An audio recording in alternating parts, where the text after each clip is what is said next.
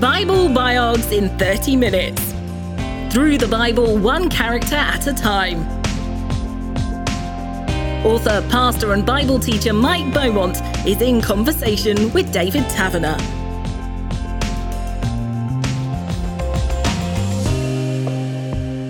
In this episode, we're going to be focusing on Matthew, uh, the writer of the Gospel of Matthew, I think, Mike, and one of the, what, 12 that Jesus chose to, to be with him, his sort of band of followers. Yes, um, called to be um, a disciple of Jesus or ultimately called to be an apostle Ah, of what's the- Jesus. Ah, what's the difference? Well, sometimes the terms are used in an overlapping way, but disciple tends to be the more general word of a follower of Jesus. And clearly, Jesus had many, both men and women, who were followers. Some of those followers were real disciples. They wanted to be taught by him and follow his way. Um, but Mark chapter 3 tells us that one day Jesus went up a mountainside and called to him those he wanted, and they came to him, and he appointed 12, designating them apostles. The word apostle uh, comes from a Greek word meaning someone who is sent. So these are 12 whom he will call from that wider circle of disciples, whom are going to be key players that he will work with, whom we, he will appoint to send out with the gospel. And Matthew, our character in this episode, is one of those 12. So obviously, Jesus could have chosen any 12, and he chooses amongst them Matthew. Who, who was Matthew? Matthew, or Levi, as he's also called, Mark and Luke tell us that he had a second name. Very common in those days to have uh, two names. Uh, Levi, a good uh, Hebrew name, uh, Matthew, an Aramaic name. So Matthew or Levi is one of those original 12, um, an unlikely character for Jesus to pick, as a number of them were actually. I mean, the interesting thing is when you look at the disciples or the apostles that Jesus calls, um, you know, he, he doesn't start by going amongst all the religious folk. He actually goes amongst the folk that the religious folk often despised, who weren't, quotes, good enough, who weren't spiritual enough. And it's among them that Jesus finds his closest followers.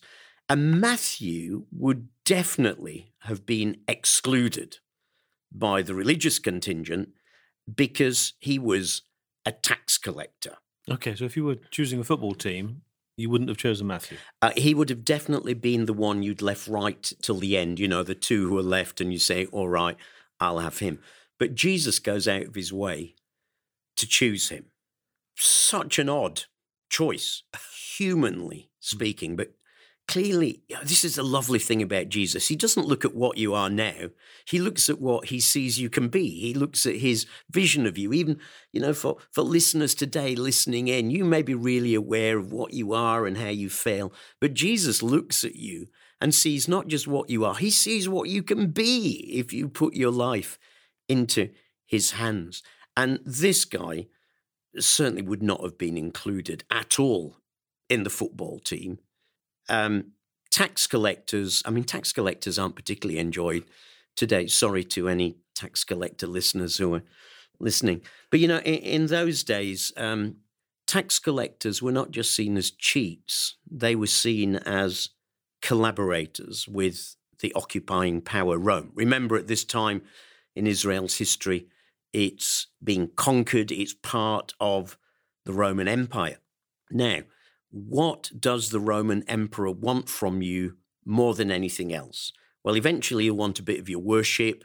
That's not quite here on the scenario yet. But the one thing he definitely wants is surprise, surprise for any politician he wants your money, he wants your taxes. But of course, getting taxes can be a bit of a fag. And okay, they didn't fill in forms and things like that in those days. But it would be good if you could like get all your tax money up front and you didn't have to fuss about waiting for it or sending people out. So they Romans had a policy that was often called tax farming. So you were like a farmer but of taxes. Right. And what used to happen was that people would pay a lump sum up front for the right to gather Rome's taxes for a particular district or region. And that's what Matthew had done. He'd paid a sum up front to the Roman emperor, and in exchange, the Roman emperor had provided him with authorization and, more importantly, a bunch of soldiers to back up his tax demands. So, how did Matthew make a profit and people like him? Well, they made a profit by overcharging on the taxes. And when you complained, as I can see you are just about to, David, Indeed. just look over my shoulder and I have a Roman soldier here to back up my demand for taxes. So they inflated the taxes, they added taxes on. You would often have to end up paying taxes each time you pass through yet another Roman district. Now, we know from the Gospels that Matthew was a tax collector in Capernaum. And Capernaum was really on one of the major trading highways that ran through Galilee. So that meant money. We also know that Herod Antipas, the ruler of that part of the country of Galilee, um, taxed fishermen. So every fish they caught, he wanted tax on. So you can imagine that Matthew would have been rubbing his hands with glee because this was a real money making pitch to buy. Capernaum's on, on the Sea of Galilee, is it? It's on the Sea of Galilee, and the major highway runs literally just on the edge of the town. So Matthew would have been sitting there happily getting his taxes from the fishermen on the one side, from the trade that passed through on the other side. And every single time he took a tax, he would have added his cut. So tax collectors in New Testament times were seen as both cheats, because they were charging you more than they ought to have done, and you couldn't do a thing about it. Why? These soldiers over his shoulder. He wasn't even a loan shark. He wasn't even a loan shark. He was actually, he was worse than a loan shark in our culture today. But that's a really good example of perhaps how people might have seen him a guy who was out to make money out of you when you were just a hard-working fisherman or tradesman. And he was this guy who was making extra money. And because he was doing it with Rome's authority, he's seen not only as a cheat, but he's seen as a collaborator. So when Jesus calls Matthew, people must have thought, Jesus, you now have gone crazy. Because he's choosing somebody with a reputation for sharp practice. He is, but here's the lovely thing that we see in the Gospels again and again and again. Jesus does not go hunting for the nice people. You know, nice people don't have any need of God. Um, even today, in sort of affluent middle class areas, people can be very, very comfortable and have no need of God. It is often when you are having a need, whether it's a material need or genuine psychological or spiritual need, that you're aware that you need something that you don't have. So why did Jesus need Matthew to be part of his band? Well, let's just pick up on one word. He, didn't need Matthew because God doesn't need anyone. But here's the wonder of the gospel God needs no one. But in his heart of love, he reaches out to all kinds of people.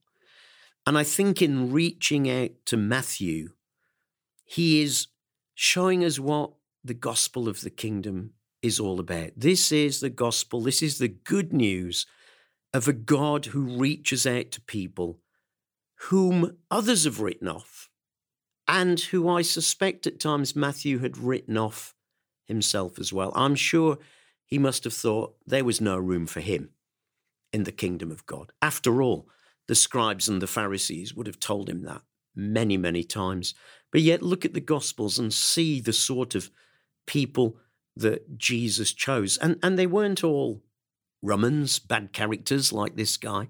Some of them were just ordinary working people, but who really weren't that religious. They certainly weren't like the scribes and the Pharisees. And one of the big challenges of the scribes and the Pharisees to Jesus was that he was so often eating and mixing with tax collectors and sinners was one of the phrases they often used. Tax collectors like Matthew, sinners really meant anyone who didn't live up to their high religious standard.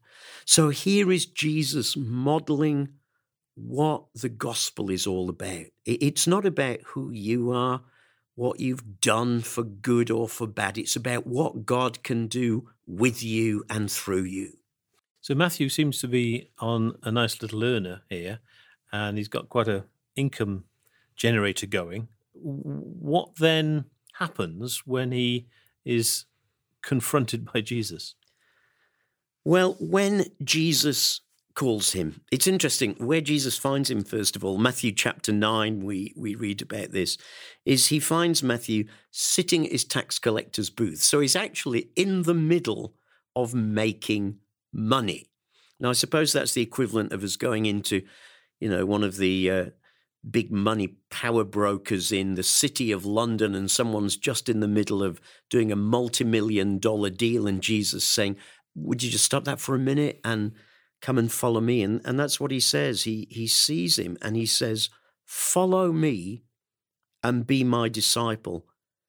So Matthew got up and followed him was it just like that? Was it that Matthew had heard about Jesus before? You know, it's unlikely he'd not heard anything about him, but there must have been something about the way that Jesus spoke, the way that Jesus looked at him that was compelling, that, that was not just an invitation, but was almost a commanding, compelling invitation. So as we read on, is that later that day, uh, Matthew invited Jesus and his disciples back to his place uh, to go and have dinner with them.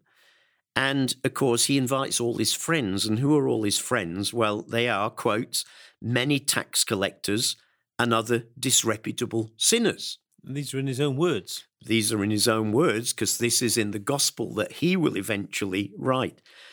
And then he says, when the Pharisees saw this, they asked his disciples, I love this translation in the Christian Basics Bible, the New Living Translation. Why does your teacher eat with such scum? and that's a powerful translation that carries the sense of what the original is there. They looked down on these people as scum. They weren't good religious people like them.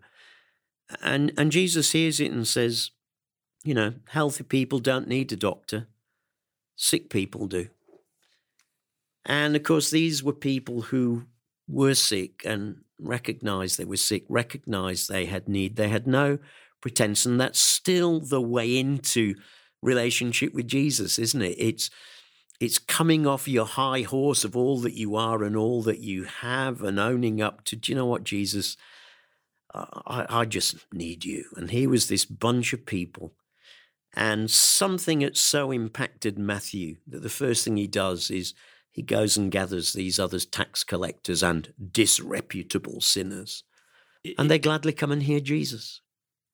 In our sort of world today, would we actually sometimes prefer Jesus to meet the reputable individuals rather than the oh.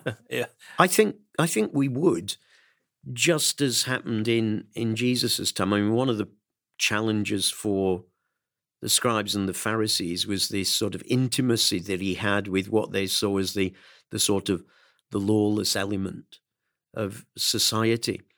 And I can always remember in my very first church where I was a pastor, in one of the services I did one day, I think we were talking about the poor, and I got one of my deacons to actually dress up as a poor guy, and he put a wig on and he found some really old, shabby clothing and uh, dirtied up his face. And he came and sat in the congregation.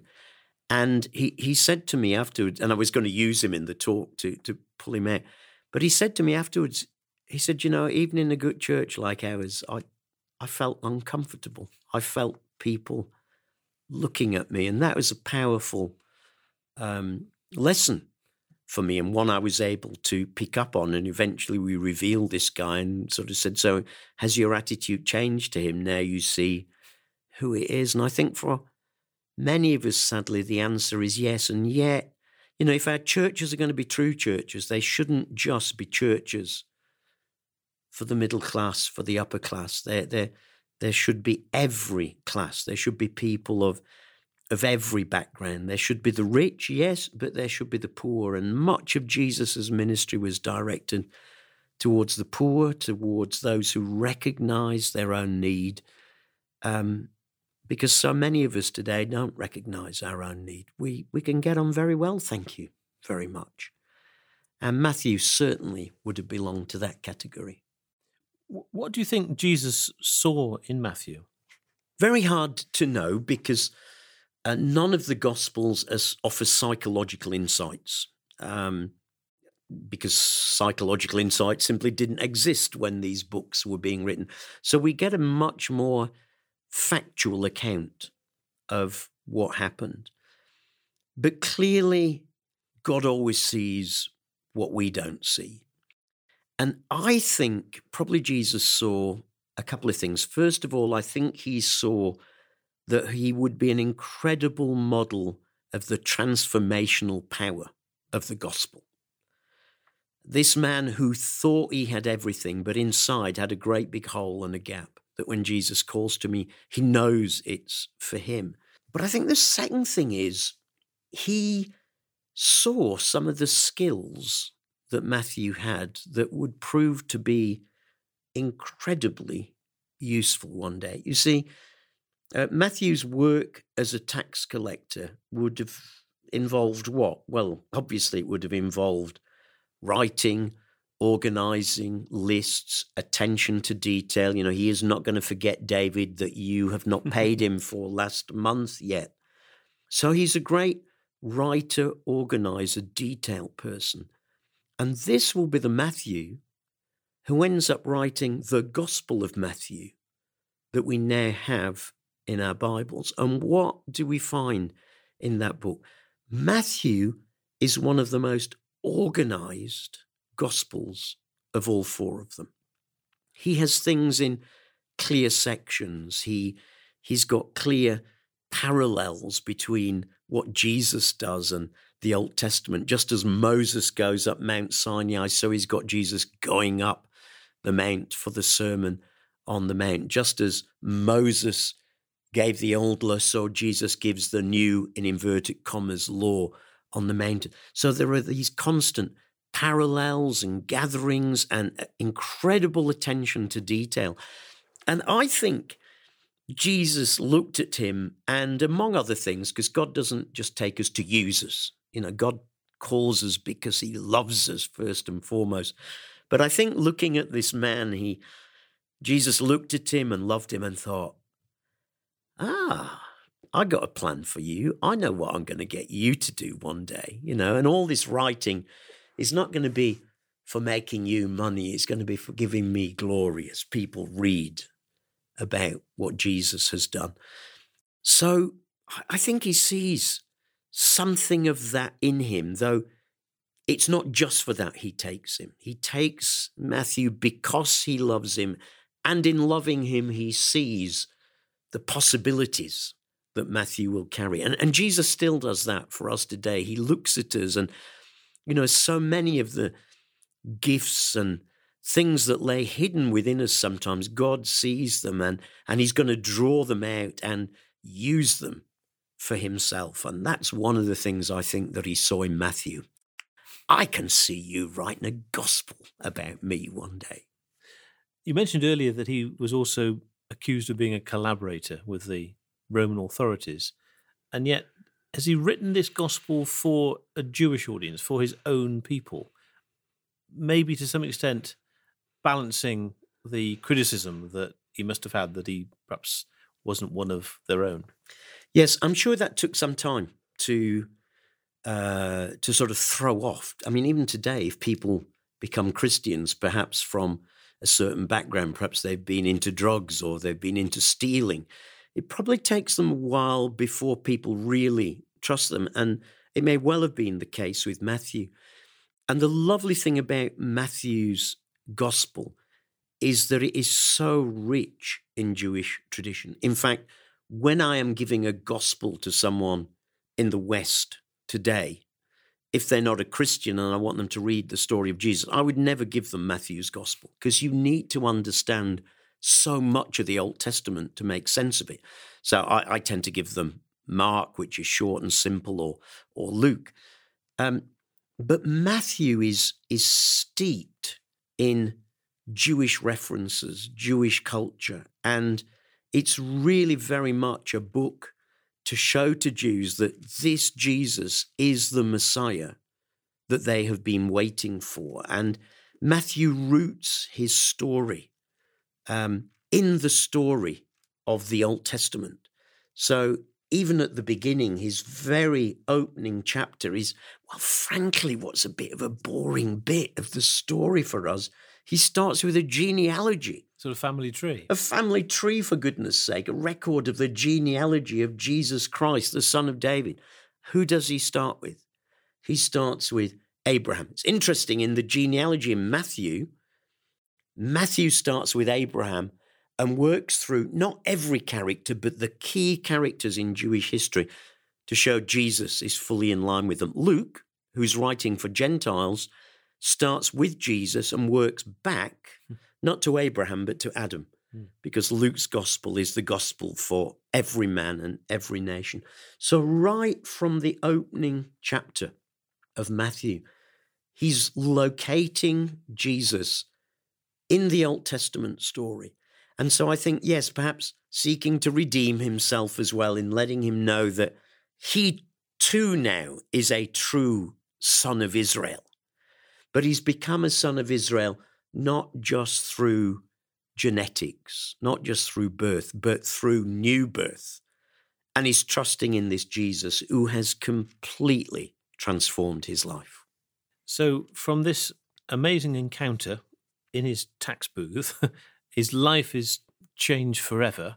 And he's able to communicate that this very person is the Messiah, the longed for Messiah. It's, it's quite a, an incredible discovery on his part.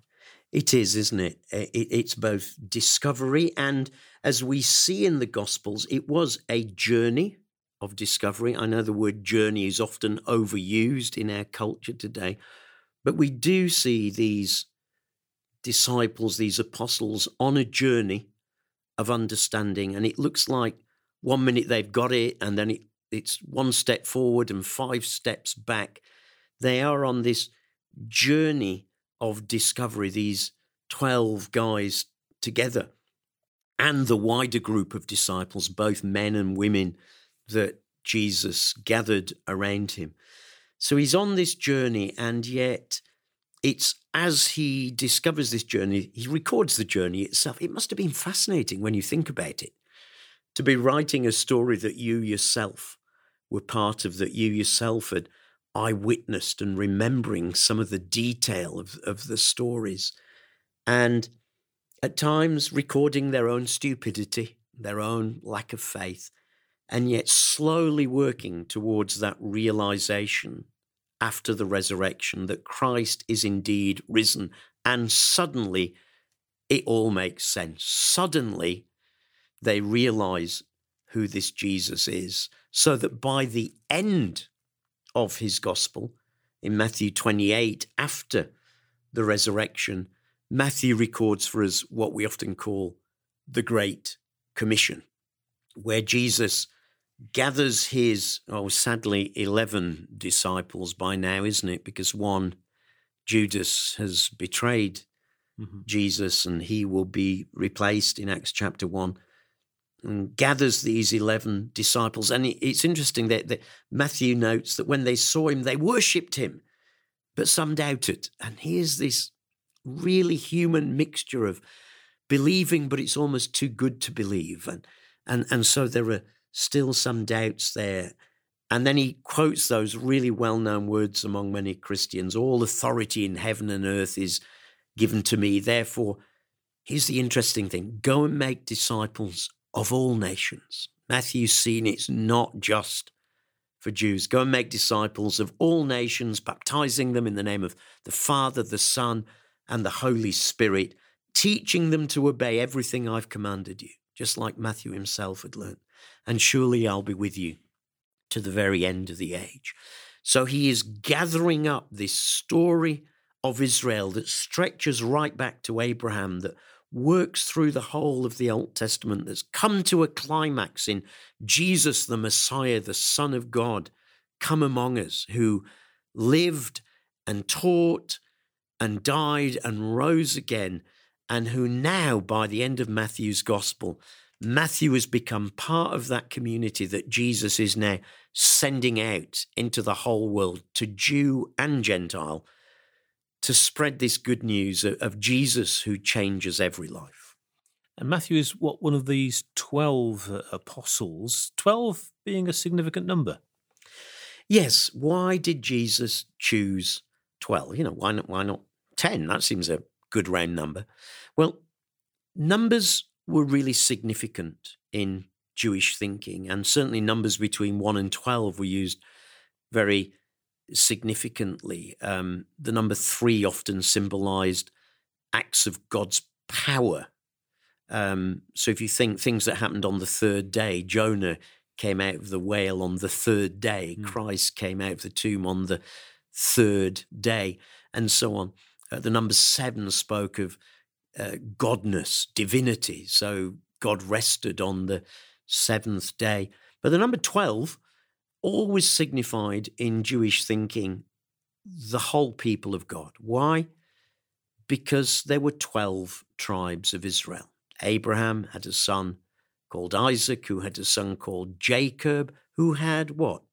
12 sons that become the 12 founding fathers of the tribes of Israel. So, why choose 12 and why choose 12 men? Hmm. People often ask.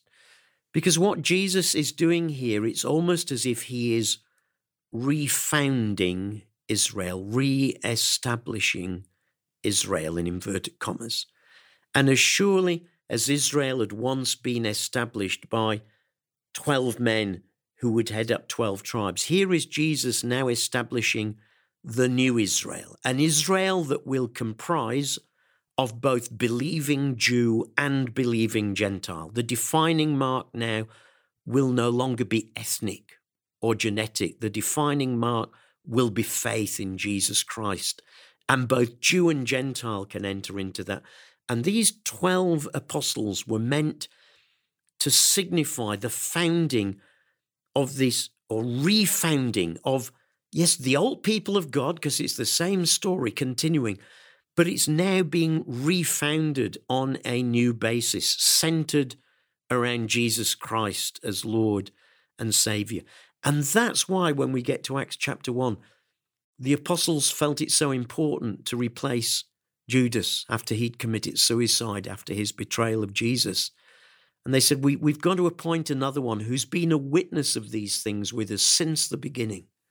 So, someone who could authenticate the stories of Jesus, but even though there was a large crowd in that upper room in Acts chapter 1, the 11 were bereft. They needed one more who'd been there from the beginning. And so they cast lots, and this guy called Matthias, whom we never ever hear about again, hmm.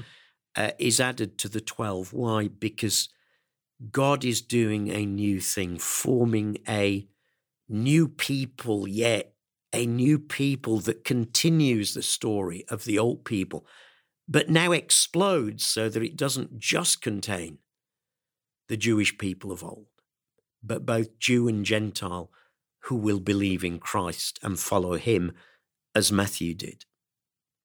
I've often wondered, as Matthew was a tax collector, what he thought of Jesus' teaching about money. Oh, I think it must have been pretty challenging, don't you? I mean, when you think about it, I mean, he must have, at first, he must have squirmed. Mm, maybe at the end he was still squirming, who knows? but I think all of us, you know, when we come to faith in Jesus, we, we come with some history, we come with things that have been important to us. And it's not long before Jesus comes to every single one of us and says, by the way, I think we need a conversation about this. And we suddenly start to see what God thinks about the this. We look in His Word and suddenly we start hearing it in sermons left, right, and centre. And I'm sure there must have been many times when when Matthew squirmed, if not about how he felt about money now, about his memory of how he used to feel about money. But here's this guy who's utterly transformed, utterly changed, for whom money no longer becomes the, the big thing. And I think, you know, one of the challenges he leaves us with is it's not about what we have been, it's about what God can make with us. And the secret for us is the same secret for Matthew to get up from our table and to follow him, to leave behind the things that once ruled and governed our lives, and to little by little let Jesus start challenging them and changing them and making us, like Matthew, one of his useful followers. And when we do that, who knows what God can do with us, where he will send us, what he will do with us, how he will use us. I'm sure Matthew had no idea that 2,000 years after his life, you and I would be talking about him today. But that's what can happen when someone puts their life into the hands of Jesus. David Taverner was in conversation with Mike Beaumont, who's written about the people of the Bible throughout the Christian Basics Bible. Catch their conversations anytime on the UCB player or with your favourite podcast provider. Just search for Bible Biogs in 30 minutes.